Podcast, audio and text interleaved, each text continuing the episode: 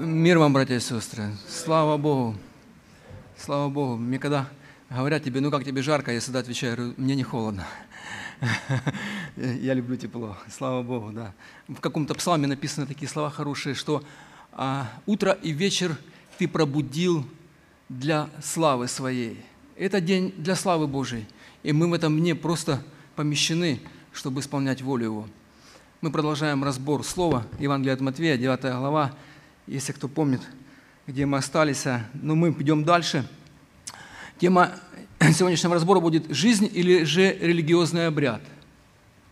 Послушайте, «Жизнь или же религиозный обряд?» Тема сегодняшнего разбора. И мы сегодня постараемся просмотреть логику Иисуса Христа, когда Он отвечал Иоанновым ученикам.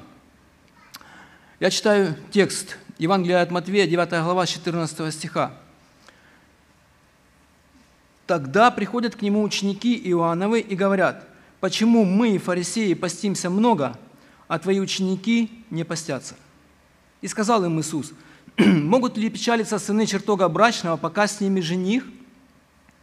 Но придут дни, когда отнимется у них жених, и тогда будут поститься.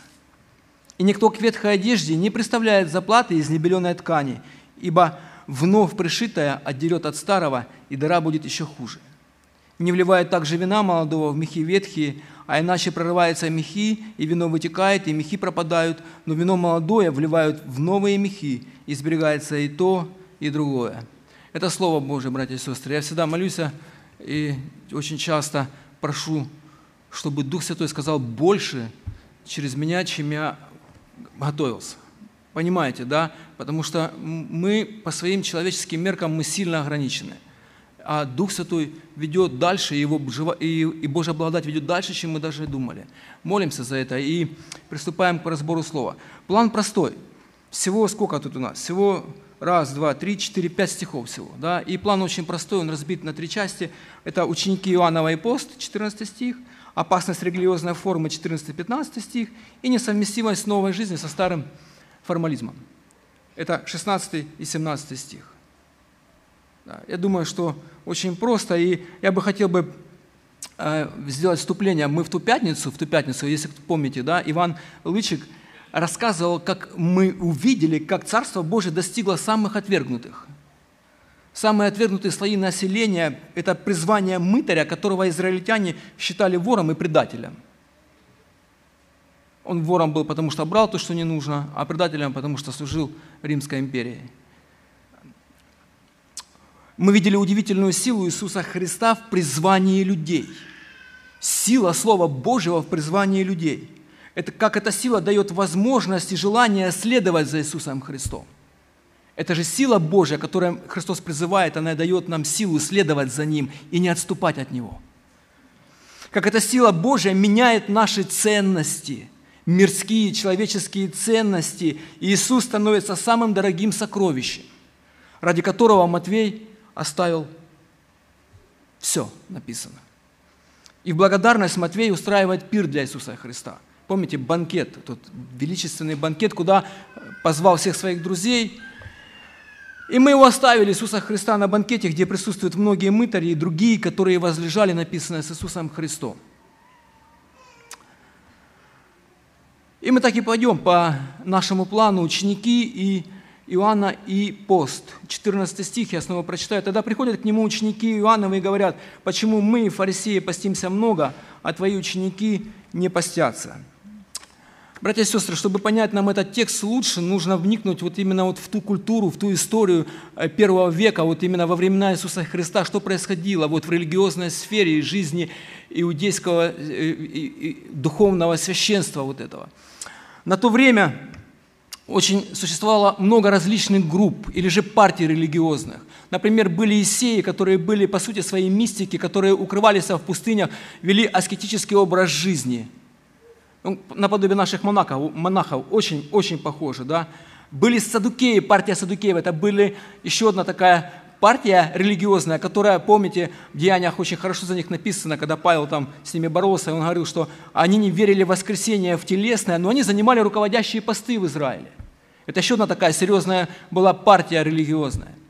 Еще одна партия была это фарисеи. Вот это были ревнители по закону. Она возникла еще, скорее всего, в Вавилонском плену, где фарисеи вернулись э, к точному исполнению закона, к точному исполнению Божьего закона, и они начали ревновать по чистоте этого закона. И были еще ученики Иоанна, ученики Иоанна, которые последовали за Иоанном, который предвозвещал приход Мессии и крестил израильский народ в покаяние грехов их. Помните, приготовить народ особенный Божий. И вот эти, кстати, апостол Павел с ними встречался в 19 главе Деяния апостолов. Видимо, не все пошли за Иисусом Христом, ученики Иоанна, потому что, помните, Иоанн говорил, что, а, что я недостоин развязать э, ремни да, на сандалях у того, кто идет за мною. И он готовил так же самое не только израильский народ, но и своих учеников, чтобы они следовали за Иисусом Христом, чтобы они последовали за Ним. Он просто указывал им на Него, что это Он, обещанный Мессия в пророках и в законе. И вот, и помните, апостол Павел их когда увидел, еще уже сколько времени прошло, он встретил их, и он, он видит, что люди, ну, просто ветхозаветные, традиционные вот именно религиозные такие исполнители закона. Ничего нового нет, и Он их крестил во имя Иисуса Христа, и на них снизошел Дух Святой, и они начали пророчествовать, как это было и с Моисеем, и 70 старейшинами, как это было, э, когда сошел э, Святой Дух в день Пятидесятницы, точно такой же Дух Святой, точно такие же знамения произошли вот с ними. Это подтверждение того, что действительно Бог, это тот же самый Бог, это тот же самый Дух спустился на них. И, скорее всего, Иоанн уже был в темнице. Темнице, потому что Матвея 4,12 говорит, услышав же Иисус, что Иоанн отдан под стражу, удалился в Галилею. Иисус Христос ушел, когда, когда услышал, что Иоанна забрали в Галилею. Учение Иисуса Христа, которое Он принес, оно не вписывалось ни в одну религиозную партию. Понимаете, когда приходит учитель и начинает навязывать а, какое-то новое учение, то или же хотят его, чтобы он примкнул к какой-то партии, или же начинают за ним следить. Иисус Христос был независим ни от кого. Это был Божий Сын, который пришел на эту землю, и поэтому на Него начали смотреть за Ним очень внимательно. Особенно вот те ревнители закона, которые ревновали по чистоте и исполнению закона. И помните, он говорит, э, когда, когда подошли фарисеи к ученикам и говорят, как может ваш учитель есть и пить с грешниками и мытарями? Для, для, для, религи... ну, для фарисейской для фарисеев, которые были праведны в своих глазах, и они считались супердуховными гигантами того времени, это было неприемлемо зайти в дом к грешнику, еще и есть с ними. Понимаете, да, о чем речь говорит? О чем речь? Что самое интересное, что вот он в 11 стихе, а фарисеи спрашивают, учеников за Иисуса, учеников за Иисуса. А в 14 стихе, когда приходят Иоанновы ученики, они спрашивают Иисуса за учеников. Очень такая тонкая, такая, как бы, знаете, хитрая политика. Э, мы себе можем взять сразу себе сразу на ум. Если можешь что-то спросить, то можешь спросить сразу у человека напрямую, а не через кого-то. Такой нам урок всем хороший. Такой. Ну, это была первая проблема от несовместимости святости из, э, фарисеев и, и духовности израильского священства с тем, что Иисус сделал, когда Он зашел к мытарю за стол, сел и возлежал с ним. Ну, а вторая проблема, проблема, это был, пришли Иоанновы ученики и говорят, почему твои ученики не постятся? Братья и сестры, в чем проблема? Разве пост это плохо, скажите? Как Екклесиас сказал, всему свое время. Сколько раз в законе был предписан обязательный пост? Не добровольный, а обязательный, кто знает? Обязательный пост в законе Моисея был записан только один раз в году – Левитам, 16 глава, 29-31 стих, это день искупления на Йом-Кипура, день освящения, день покрытия грехов, когда выводились два козла, один заколался, чтобы осветить жертвенник Божий, приносилась кровь для освящения именно места Божьего, где заходить, а на второго возлагали руки, возлагали руки и, и, и уводили его в тьму, туда, в тьму внешнюю, где не было присутствия Божьего, где, что символизировало, что там нет присутствия Божьего, нет его там.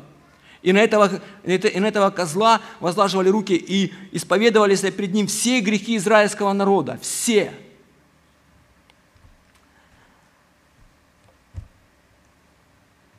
Вавилонский плен, когда Бог наказал все-таки Южное царство и увели их в Вавилонский плен, вот в Вавилонском плену э, еще фарисеи уже добавили еще четыре поста в год – я быстро просто перечислю, это словарь Бургауза, я нашел эту информацию просто, она интересная будет вам, чтобы мы больше чуть-чуть понимали.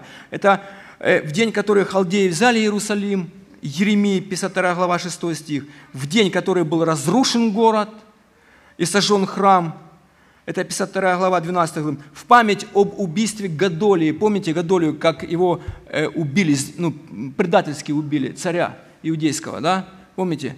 Вот в память его еще был один день пост в году, и когда началась осада Иерусалима. Еще четыре поста добавили в год. Во времена Иисуса Христа сколько раз был пост? 18 глава Луки, недавно только читали, помните, да? И если ты хочешь быть более святым и духовным, то ты должен поститься два раза в неделю и не забывать давать десятину – я еще раз прочитаю, как я сказал, иронично. Если ты хочешь быть более духовным, чтобы ты имел благословение от Бога, в кавычках, чтобы ты имел какую-то большую привилегию, чтобы ты был больше святее, чем сосед с тобой, который на лавочке сидит, то ты должен поститься два раза в неделю давать и давать десятину. Вот это вот проблема, проблема поста, который был во времена Иисуса Христа – Иисус очень сильно боролся с этой религиозной формой, которая происходила. Вот. И мы сейчас вспомним, ну, давайте вспомним несколько не, не, если вы помните, в 23 главе от Матвея, уже потом мы будем еще проходить, да, он очень сильно обличал иудейское вот это священничество фарисеев, именно фарисеев, горе вам книжники и фарисеи, помните, за вот эту форму религиозную за просто религиозную форму, которую, исполняя ее, они думали повысить свой духовный статус и стать более святее, чем все народы. В чем заключается опасность религиозной формы? Да, приходят к нему ученики Иоанновы и говорят, почему мы и фарисеи постимся много, а твои ученики не постятся? И сказал им Иисус, могут ли печалиться сыны чертога брачного, пока с ними жених, но придут дни, когда отнимется у них жених, и тогда будут поститься. Я нашел определение религиозного формализма. Это очень интересно. Послушайте, религиозный формализм – это состояние, состояние, когда суть религиозного опыта человека – религиозного опыта человека сводится к выполнению определенных форм и обрядов – Вся наша религиозная жизнь сводится к тому, что мы исполняем какие-то вещи и думаем, что мы становимся более духовными. Что это несет какое-то духовное значение или назидание, или же делает его более святым. Какая опасность? Человек начинает наделять обряды и формы сверхъестественным смыслом. Мы сейчас к примерам перейдем. Сейчас, секундочку, чтобы мы более, более мы поняли, о чем речь. Фарисеи связали свою духовность, фарисеи связали свою духовность и поклонение Богу в определенную форму – форму, в которой они что-то исполняют, и они становятся лучше. Давайте примеры. Первый пример, самый простой. Я не такой, как прочие люди, помните? Воры, грабители, убийцы, прелюбодеи, или как этот несчастный мытарь, который там молится и уже не знает, что ему делать, да? А я, я, я два раза пощусь, я десятину даю, я в хоре пою, я за кафедрой проповедую, я воскресную школу веду. Продолжите сами. Это первый пример. Простой такой пример. Вот эта форма, в которой, знаете, что страшно? Форма, в которой нет жизни. Фарисеи дошли до того, что во второзаконии, помните, во второзаконии на э, э, Великая Шма, это в шестой главе написано, что, э, там, вот, что и когда ты будешь вставать и идти, и ложиться, чтобы ты там написал ну, тексты Писания там на дверях, на косяках, везде, короче, и там все. И там написано, и, и да будут они повязками над глазами твоими. Помните? И повязками над глазами. Что сделали фарисеи, помните? Они записали эту Шма Израиль в коробочку и привязали сюда на лоб. И они ходили, думая, что исполняя эту форму, они становятся более святыми, чем все остальные. Ну, мало того, кто-то хотел быть еще святее, чем тот, который Шма Израиль. Он писал большие тексты Писания и больше привязывал. Вы можете представить такой свиток Исаия, вот такой вот рулон привязать сюда на обои, и голова отвалится к вечеру. Давайте еще один. Иисус Христос говорил, помните, кто молится по углам, молится по углам. Я иногда боюсь в церкви молиться лишний раз. Думаю, Господи, чтобы еще скажут, что, ну, ищу какой-то, понимаете, да? А, похвалы человеческой. Молитва по углам в контексте, 6 глава, 5 стих. И когда молишься, не будь, написано, как лицемеры, чтобы показаться перед людьми. Форма. Вот она где форма. Откуда берется религиозная форма и обряды, братья и сестры? Помните, Господь заповедал, я такой простой пример, Господь заповедал э, в числах, я своими словами расскажу, когда э, начали кусать э, змеи, да, израильский народ, помните, что Бог им сказал, когда Моисей пришел молиться, он говорит, сделай теперь змея, я змей забирать не буду, медного змея сделаешь, поставишь на шест, каждый, кто с верой посмотрит, выживет. Что произошло с этим змеем? Этого бедного змея спрятали не знаю куда, затащили его не знаю куда, и через 400 лет царь Езекия чуть ли не с войной этого змея вытащил из храма, которому ходили и поклонялись. Вы можете представить вот эту опасность вот этого вот просто вот религиозного формализма, в которой нет жизни, который люди, думая, что они что-то делают, они становятся, ну, может снискать благословение от Бога. Ну, есть еще такой пример, как вот в средние века, например, благочестивого человека, молодого, выгоняли с дому, и он шел, потому что он жил с Богом, и его не принимали никто. И он жил бедно, он не мог жениться и трудился трудно. И не было жилья у него, не было дома, как у нас. И что было? И он жил благочестивой жизнью. Люди, которые на него все смотрели, люди смотрели, они говорят, ух ты, у него хорошие взаимоотношения с Богом. Ага, а что этим мотивирует? Ага, он бедный, у него ничего нет, у него дома нет – он не женился, и у него денег нет. А, вот она формула успеха, успеха э, вот это жизни с Богом. И люди начинают точно так же повторять за ним. Это жизнь, которая приходит в форму, которая переходит в привычку, которая переходит в образ жизни и может перекинуться в идолопоклонство – вот о чем Иисус Христос борется с этими с Иоанновыми учениками, потому что Он понимает всю опасность этого формализма, который ему, им же, этим людям навязала фарисейская религиозная форма, это иудейское, это полностью законничество это. Ну, современный пример, давайте, давайте современный пример. Вот амиши, они уехали из Голландии, там не было ни света, ни, кон... ни машин, ни велосипедов, ничего. Они приехали в Америку, что они сказали? Амиши сказали, что не-не, подождите, чтобы иметь вот это благословение, которое мы имели в Голландии, жизни с Богом, электричество нам не надо проводить, по телефону мы разговаривать не будем, это же с миром по телефону. На машинах ездить не будем. Так оно и есть сейчас. И до сих пор такое – Понимаете, как это форма? Форма может быть проповедью, форма может быть кому-то нравится 10 минут, кому-то 40 минут, э, так кто-то может проповедовать и 2 часа, но если это форма, если мне нет жизни проповеди, то это только форма. Проповедь должна обозначаться э, э, христоцентричностью, должен быть в центре Христос, ничто больше. Она должна приносить, во-первых, э, накормить душу нашу, вот это вот надеждой спасения – уверенностью в вере нашей, возрастанием в вере, уверенностью в Иисусе Христе, а не в нас. А может быть просто формой, может быть просто лекцией. Религиозная форма, она разрушает человека, братья и сестры. И даже меня, и даже и вас, и даже любого человека, который переходит в форму, делая что-то. Ну, помните, например, в православии, что такое православие?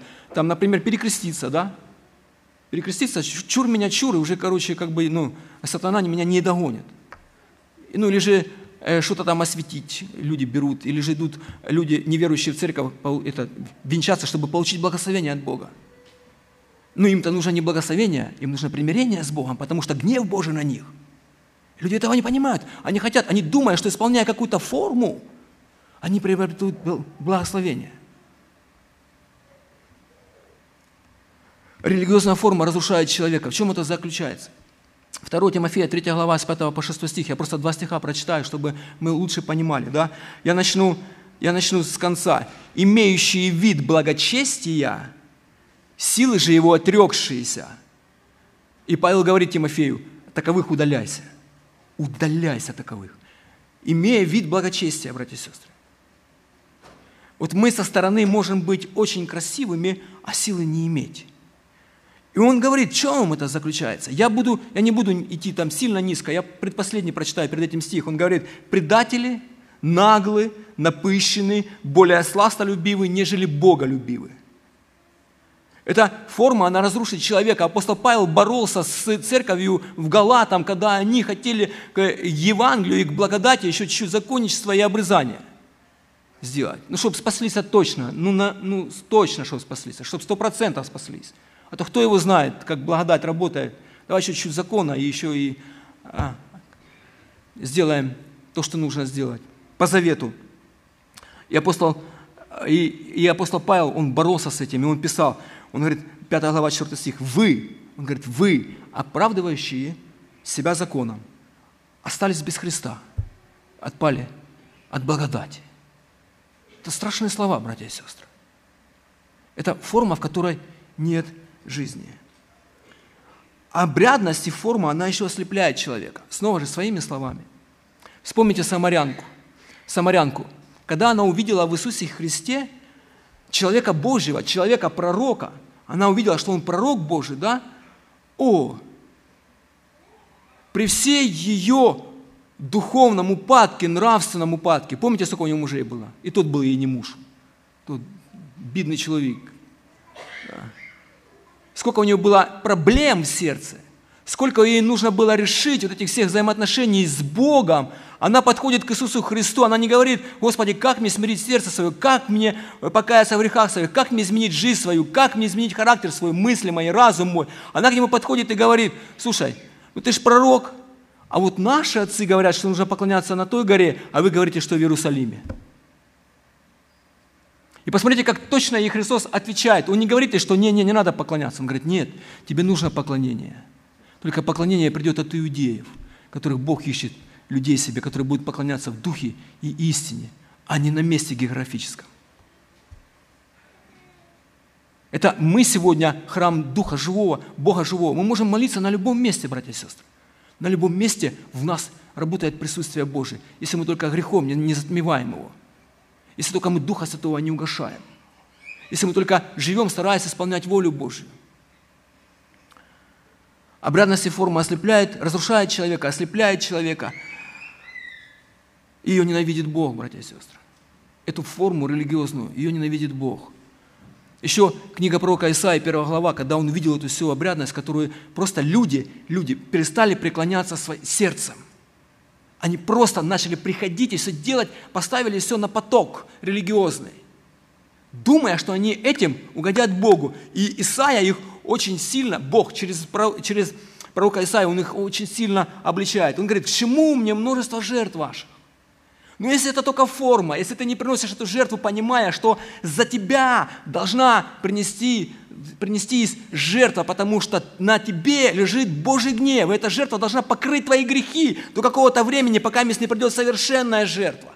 И ты должен смирение сердца, благодарности Богу, с милостью, с прошением о милости Божией принести эту жертву как дар Богу в благоухание приятное за твои же грехи. И что делает народ иудейский? Посмотрите – чему мне множество жертв ваших, говорит Господь? Я присыщен всесожжениями овнов и туком откормленного скота. С 11 стиха, 1 глава пророка Исаия, Толик. Когда вы приходите являться пред лицом мое, кто требует от вас, чтобы вы топтали дворы мои? Не, носите, не носите больше даров тщетных. Курение, не то курение, которое вы думаете. Молодежь, не, не то курение, которое курят, а то, которое кадят Богу. Кадят. Курение – Ваше, это тоже правильно, да, потерял. Курение отвратительно для меня. Новомесячий и суббот, праздничных собраний не могу терпеть. Знаете почему? Беззаконие написано. И празднование. Две проблемы серьезнейшие у народа израильского – беззаконие и празднование. Чего нет? Преклонения пред Богом нет. Жизни с Богом нет. Этих взаимоотношений, которые Бог дал им на Синайской горе. Заветных отношений. Они, новомесяча ваши и праздники ваши, ненавидит душа моя. Они бремя для меня. Мне тяжело нести их. Вернемся к нашему к нашему тексту. И он говорит, пост не имеет смысла, если совершается по привычке, братья и сестры, и не является результатом глубокой озабоченности и печали по поводу какой-либо духовной нужды, духовная нужда. Я стараюсь, я не знаю, вот Витя тоже такая практика, если я него спрашивал, мы с ним так иногда переговариваемся, я, я стараюсь, когда проповедую, я смиряю сердце свое. Я начинаю поститься, потому что я понимаю, что я могу выйти и наговорить такого здесь кафедры – что потом никто не поймет и скажет, иди отсюда, хлопче. И только Бог Святой может ну, как бы направить разум и мысли, чтобы стать э, верным инструментом в, в, э, в руках Святого Духа. Чтобы, когда читаешь Писание, не просто читал Писание, а чтобы Писание начало читать тебя и твое сердце, и, твой, и просветлять твой разум, который во мраке, которому нужно постоянное обновление ума нашего. И, и читание Библии тоже может быть формой, братья и сестры. Потому что если три главы в день прочитал, то за год пройдешь. Ну правильно же? Так же статистика говорит. Но когда Слово Божье не читает тебя, и ты его просто прочитал, и как в Иакова написано, встал и пошел, как в зеркало посмотрелся на себя, встал и забыл какой-то. Умылся, не умылся, на работу пора. Но когда Писание тебя начинает читать, когда оно касается моего сердца лично, когда оно начинает просветлять мой разум, когда я понимаю, когда я начинаю молиться этим текстом Писания, который прочитал, который я начинаю потом раздумывать э, на протяжении дня, время от времени. Конечно, по-любому все время не получится, но ты размышляешь о том, что прочитал, и как оно работает в твоем сердце. И ты молишься об этом. Библия начинает, текст Писания начинает читать тебя, потому что это Слово Божье, живое и действенное. Это оно разделяет до души и духа составы мозгов и судит намерения и помышления сердечные. Это оно, это не мы читаем Библию, это Библия нас читать должна. Ходить в церковь по воскресеньям – это лицемерие, если делается без искреннего желания поклоняться, славить Бога. Молодежь, я хочу, чтобы вы услышали эту цитату. Это не моя. Вы же все там слушаете Джона МакАртура, да? Это Джон, это Джон МакАртур сказал. Ходить в церковь по воскресеньям – это лицемерие, если делается без искреннего желания поклоняться и славить Бога. Пение гимнов – это лишь притворство, что мы поклоняемся Богу, если не исходит из сердца, стремящегося прославить Бога. Сердце, стремящееся прославить Бога. Я понимаю, что сегодня многие молодежь пришла, потому что родители приехали, сказали вперед, одевайся и поехали. Но когда у тебя начинается жизнь с Иисусом Христом, живая жизнь, у тебя это стремление и желание само вырастает в потребность. Почему? Потому что тебе нужно питание. Тебе нужно жить с Иисусом Христом. Мэтью Генри предполагает в 14 стихе, это еще один комментатор, я просто их перечитал, кучу, мне интересно было, что пишет об этом тексте. В 14 стихе, тогда приходят к нему ученики Иоанна и говорят, почему мы, фарисеи, постимся много, а твои ученики не постятся. Он предполагает, что за стоящим вопросом, за стоящим вопросом учеников Иоанна может скрывался другой вопрос. Скрывался, там где-то был на, на, на заднем плане. На фоне исцеления и прощения грехов расслабленного, о котором проповедовал Виктор – а также призвание Матвея мытаря, они, может быть, думали, он делает такое предположение, почему этот новый учитель, он делает важный акцент на внутреннем состоянии сердца.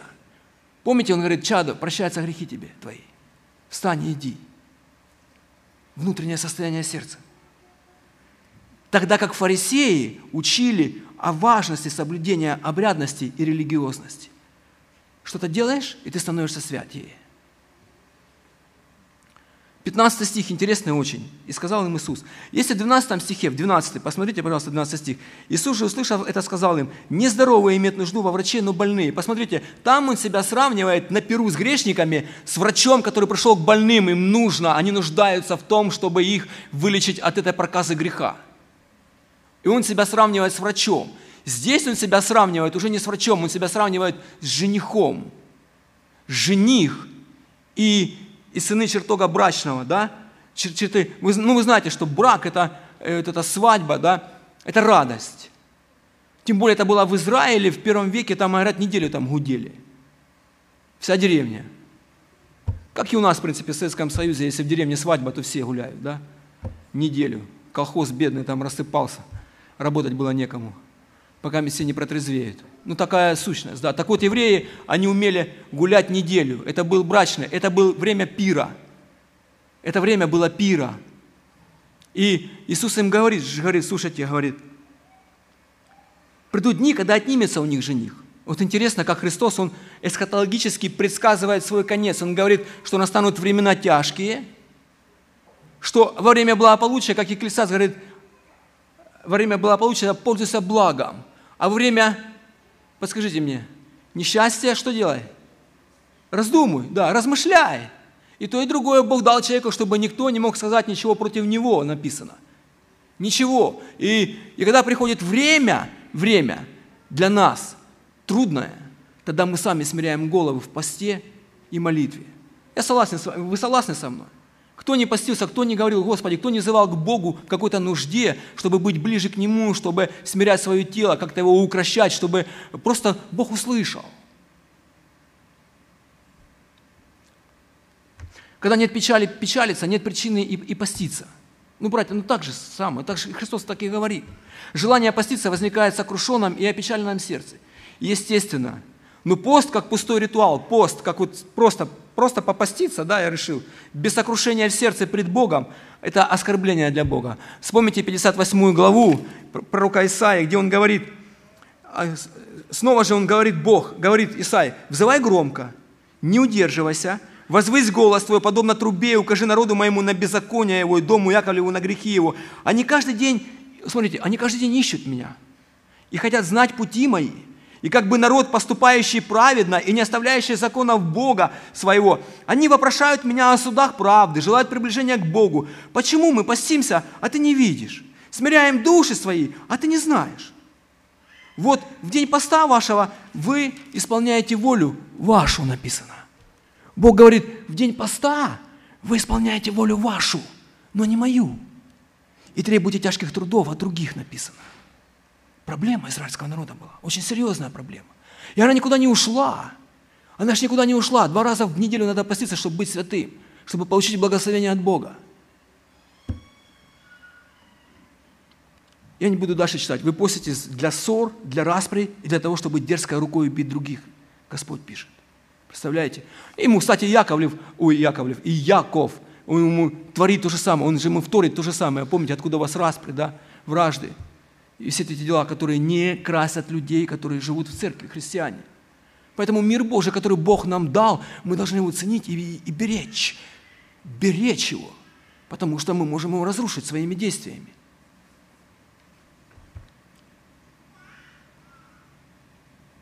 Чему учил Иисус и что Он противопоставил вот этой религии и соблюдению всех этих обрядов? Противопоставление форме и обрядам – Снова читаю 15 стих. «И сказал им Иисус, могут ли печалиться сыны чертога брачного, пока с ними жених?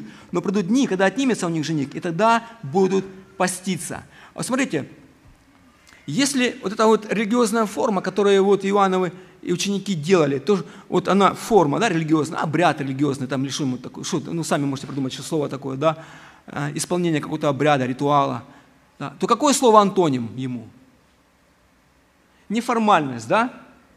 Но если так взять, формальность и неформальность. Неформальность. Э, что ж такое неформальность? Вот я вам хотел бы спросить вас, почему никто сегодня не пришел в шортах? 100 градусов на улице жары. А что, мы не формалы, мы же не за форму, за религиозную. Мы по благодати живем. Мы живем по благодати. Почему никто в шортах не пришел? Почему женщины, ну, уважающие себя и просто боящиеся Бога, а, в косынках одеты, которые показывают знак ангела? Многие вещи такие, которые происходят. Почему мы сегодня здесь в доме вообще просто при 100 градусной жаре? Почему? И вот здесь вот форма, формальность и неформальность, оно не играет здесь, оно не играет здесь, э, оно не отображает истинность и значение. Потому что форме всегда соответствует жизнь, а не неформальность. Я вам сейчас приведу пример, 6 глава послания к римлянам, где апостол Павел говорит, говорит, освободившись от греха, вы стали рабами к праведности, сто процентов. Да, вы теперь не под законом, но под благодатью. Знаете, как этот стих интерпретируют? Ага, мы не под законом, все. Ешь, пей, едешь на кабриолете в Царство Божье. А что? Нормально, мы, мы ж под благодатью, Господь все прощает, благодать нас покрывает. Нет, Он говорит, вы будете рабами к праведности. Вы стали послушны этому учению от, а, а, из рабства греха, вы стали рабами Божьими, написано там. И это противопоставление. Рабами к праведности. От закона к праведности переходит, а не, от благо, а не к благодати, чтобы мы понимали, что э, наша праведность, она обусловлена Божьим нравственным, моральным стандартом, который стоит века, и он не ломается. Господь только освободил некоторые, наполнил правильным истинным смыслом, и Он сам собою, сам собою, и, и государственный закон отстранил. И вот этот весь храмовый весь закон, который посвящен там с левитами, со священниками, с жертвоприношениями, с курениями и со всеми делами, потому что он и есть тот самая жертва совершенная. И по пришествию его уже не нужно было ничего этого делать. Абсолютно ничего.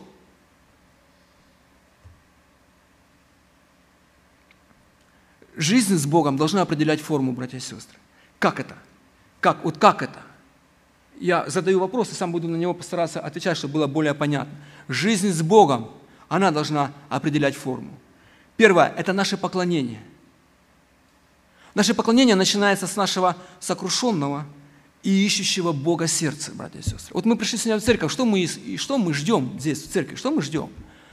Э, смириться пред Богом, поклониться Ему, или же просто прийти в церковь, потому что пятница, потому что ну так надо. Ну, двери церкви открыты, а что дома сидеть? Ну правильно.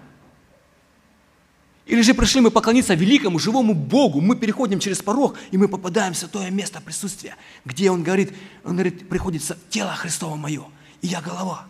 Христос на этом месте, сегодня, потому что церковь Его собралась, а в тело собралась. Да, не все, но, но мы тело Христово. И это место святое. И мы должны помнить, когда мы переходим через порог этого дома, в котором дома молитвы, в котором говорит Бог, мы заходим в святое присутствие Божье. Мы на место святое заходим. Это не мирское место, братья и сестры. Это ничего с миром в церкви нет. Только церковь может стать мирской. Вот это страшно. Как произошло в Европе 19-20 века, когда либерализм просто захлестнул, либерализм, люди начали объяснять, ну, Бога нет, но как бы религия это хорошо, она учит нравственным, моральным стандартам, нужно ходить в церковь, даже проповедовать об Иисусе Христе, ну как бы Бога нет. Либеральное богословие к чему привело? Посмотрите в Европу. В той же самой Англии, где было пробуждение. В Шотландии, в Голландии, в Германии. Там их топят, там не знаю, что Боже, там уже Божьи суды над ними уже изливаются полным ходом. Скоро до нас дойдет.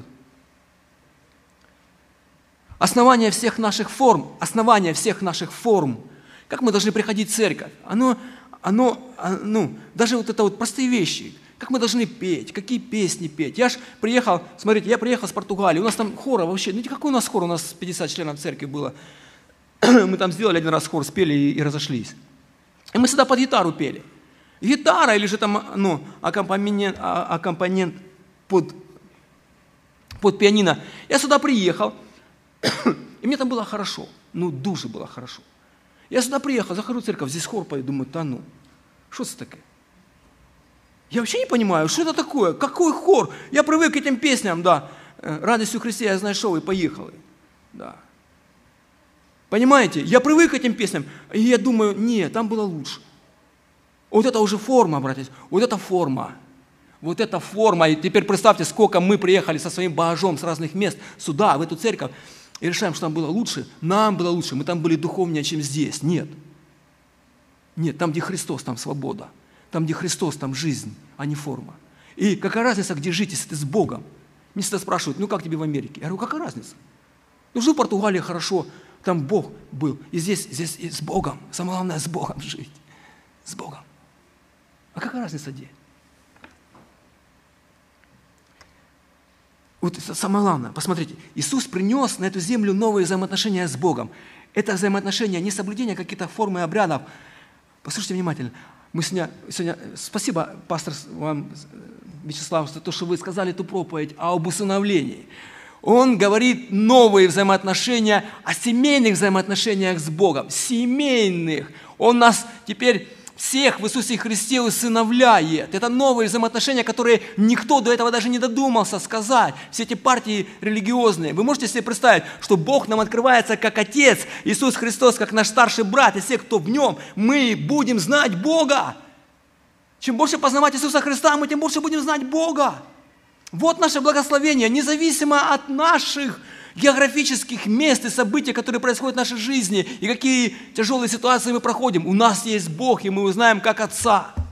А если как Отец Он наш, Бог, если наш Отец, то что? Все, все содействует ко благу. Все. Даже то зло, которое нам причиняет или которое мы попадаем, Бог контролирует это зло, написано. Бог контролирует зло. Ничто не выбывает у, у, у Господа. Это Он, Он, Он вечный. И Он, можете представить, и Он наш Отец, и Он, ну, как Он может своим детям своим дать камень, когда они просят хлеба?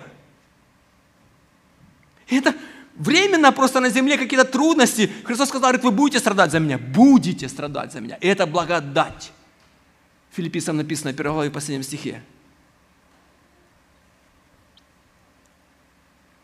Все призванные и искупленные будут знать Бога как Отца своего через веру старшего брата Иисуса Христа. Это новый путь к Богу, который ничего не имел общего со старым. Ничего со старым. Согласитесь, эти взаимоотношения, этим взаимоотношениям, кстати, Иисус и учил на протяжении трех лет своих учеников. И всех, кто приходил, всех, кому Он проповедовал, Он раскрывал им Бога как Отца через себя – вот эти новые взаимоотношения. И согласитесь, а в этих новых семейных взаимоотношениях нет ничего той рели- религиозной системы, которую э, иудеи все придумали для себя, исполняли, думали быть святыми и праведными перед всеми людьми. Иоанна, 10 глава, 10 стих. «Я пришел для того, чтобы имели форму и форму с избытком». Да? Иисус Христос сказал. Он говорит, я пришел, чтобы дать вам жизнь. Жизнь. Вот это жизнь. И жизнь с избытком – это новые взаимоотношения. Я есть лоза ветви, кто пребывает во мне, я в нем, и тот приносит много плода, ибо без меня не можете делать nothing, ничего. 15 глава 5 стих. Посему, как вы приняли Иисуса Христа Господа, Христа Иисуса Господом, так и ходите в Нем. Вот когда мы нуждались в Иисусе Христе, когда мы действительно становились на колени, осознавая свою глубокую нужду в Иисусе Христе, вот тот день, тот день вспомним мы, я его хорошо помню. Ко мне Бог простит за то, что я не всегда помню о нем хорошо, кстати. Вот когда это была нужда, нужда в Боге, нужда, чтобы Бог тебя спас, призвал тебя в славу свою. Он говорит, так и ходите в нем и сегодня, и завтра, и послезавтра, доколе не придет, доколе придет. Вот так надо ходить с Богом будучи укоренены и утверждены в нем, и укреплены в вере, как вы научены, преуспевая с ней с благодарением. Почему? Потому что написано, в нем обитает вся полнота божественного в Иисусе Христе. А написано, что кто в нем, в нем и мы имеем полноту. В нем и мы имеем полноту этой божественной жизни. Жизнь, наполненная Иисусом Христом, это она будет регулировать нашу форму, братья и сестры. Она. Жизнь, наполненная Иисусом Христом, познанием Иисуса Христа, она и будет регулировать. Тогда у нас будет правильное взаимоотношение с людьми, Тогда мы будем оказывать милость, любить друг друга, учиться любить друг друга. Тогда у нас будет мир в церкви, тогда у нас будет э, проповедоваться Иисус Христос в кафедре, когда мы будем меняться, когда мы как члены церкви будем э, взаимозаменяющими, скрепляющими средствами расти возраст Божий, возраст Христов, все вместе. Вот это, вот это, это, это уже не форма, это жизнь с Иисусом Христом жизнь. А как там хор поет или как там вышли? Да пусть каждый смотрит за собой, чтобы только было все прилично. И одевались красиво. Потому что я для молодежи скажу, если вас позвал завтра президент, а какой президент? Вас в таком виде, извините меня, в каком вы сегодня пришли в церковь, вас до 50% ресторанов не пустят сегодня. Скажут, идите отсюда, у нас дресс-код есть свой. А мы, представляем, а мы предстаем пред Богом, предстаем пред Богом Всевышним, Владыки, Творца, который создал нас. А что, мы в шортах как на пляж, а что, нет? Нормально, жарко на улице. Понимаете разницу? Будет э, преклонение сердца нашего, она будет регулировать. Жизнь со, со, со Христом будет регулировать нашу форму. И она будет ее приводить в правильные взаимоотношения с Богом, э, э, в семье, с женой.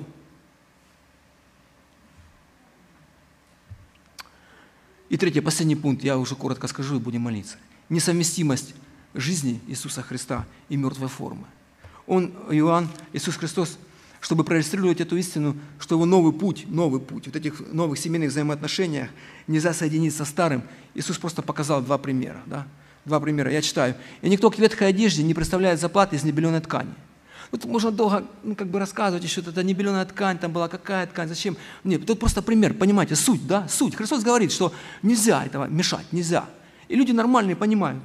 Он же описывает очень просто. Он делает два примера, что несовместимые две вещи. Первое, это к ветхой не представляет заплаты из небеленой ткани, ибо вновь пришитая дерет от старого, дыра будет еще хуже. Вот это мне нравится, последнее слово, еще хуже будет дыра. Кто хочет прилепить? Еще хуже будет. Помните, вы отпали от Христа, не, вы, как написано, апостол Павел в Галатам говорит, отпали от благодати. И второй простой пример. Не вливает также вина молодого в мехи ветхие, а иначе прорываются мехи, и вино вытекает, и мехи пропадают, но вино молодое вливает в новые мехи. И написано, то и другое. Вливается в новые мехи, новое учение Иисуса Христа. Я не говорю, что, что что-то должно быть поменяться радикально в церкви. Нет, нет. Э, одни говорят, старое лучше. Э, нет, братья и сестры, я согласен, что может старое лучше. Лучше, знаете что? Лучше истинность. Истина Писания лучше. На нем должно строиться наше поклонение Богу. Истина должна регулировать полностью эту форму. Не старое и не новое, а истина, которая вне времени. Это ж дар Божий. Он, это ж Слово Божие, оно вне времени. Оно должно регулировать. Потому что мы идем в вечность, и Бог нас сегодня готовит здесь, к встрече с Ним – это, это вот это вот Евангелие прощения и очищения, это этот новый путь, прощения и очищения грешника, который принес Иисус, не может быть приложено к старым внешним традициям самоправедности и обрядности и формализма религиозного. Евангелие прощения и очищения и полученное вмененная праведности нам, Иисуса Христа, оно не может заменить вот это вот, дополнить старую обрядность вот эту вот, и, и, и религиозную форму.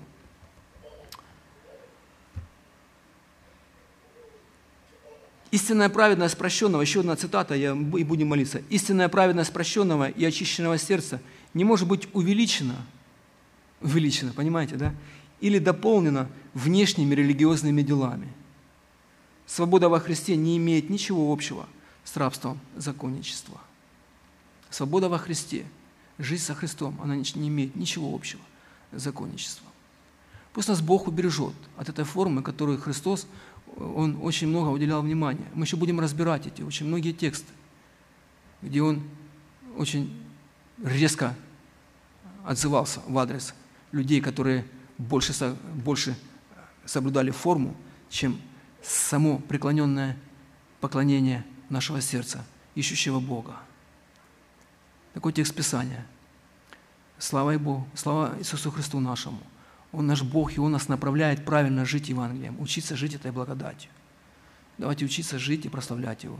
Давайте помолимся, склоним колени и прославим Бога. Аминь.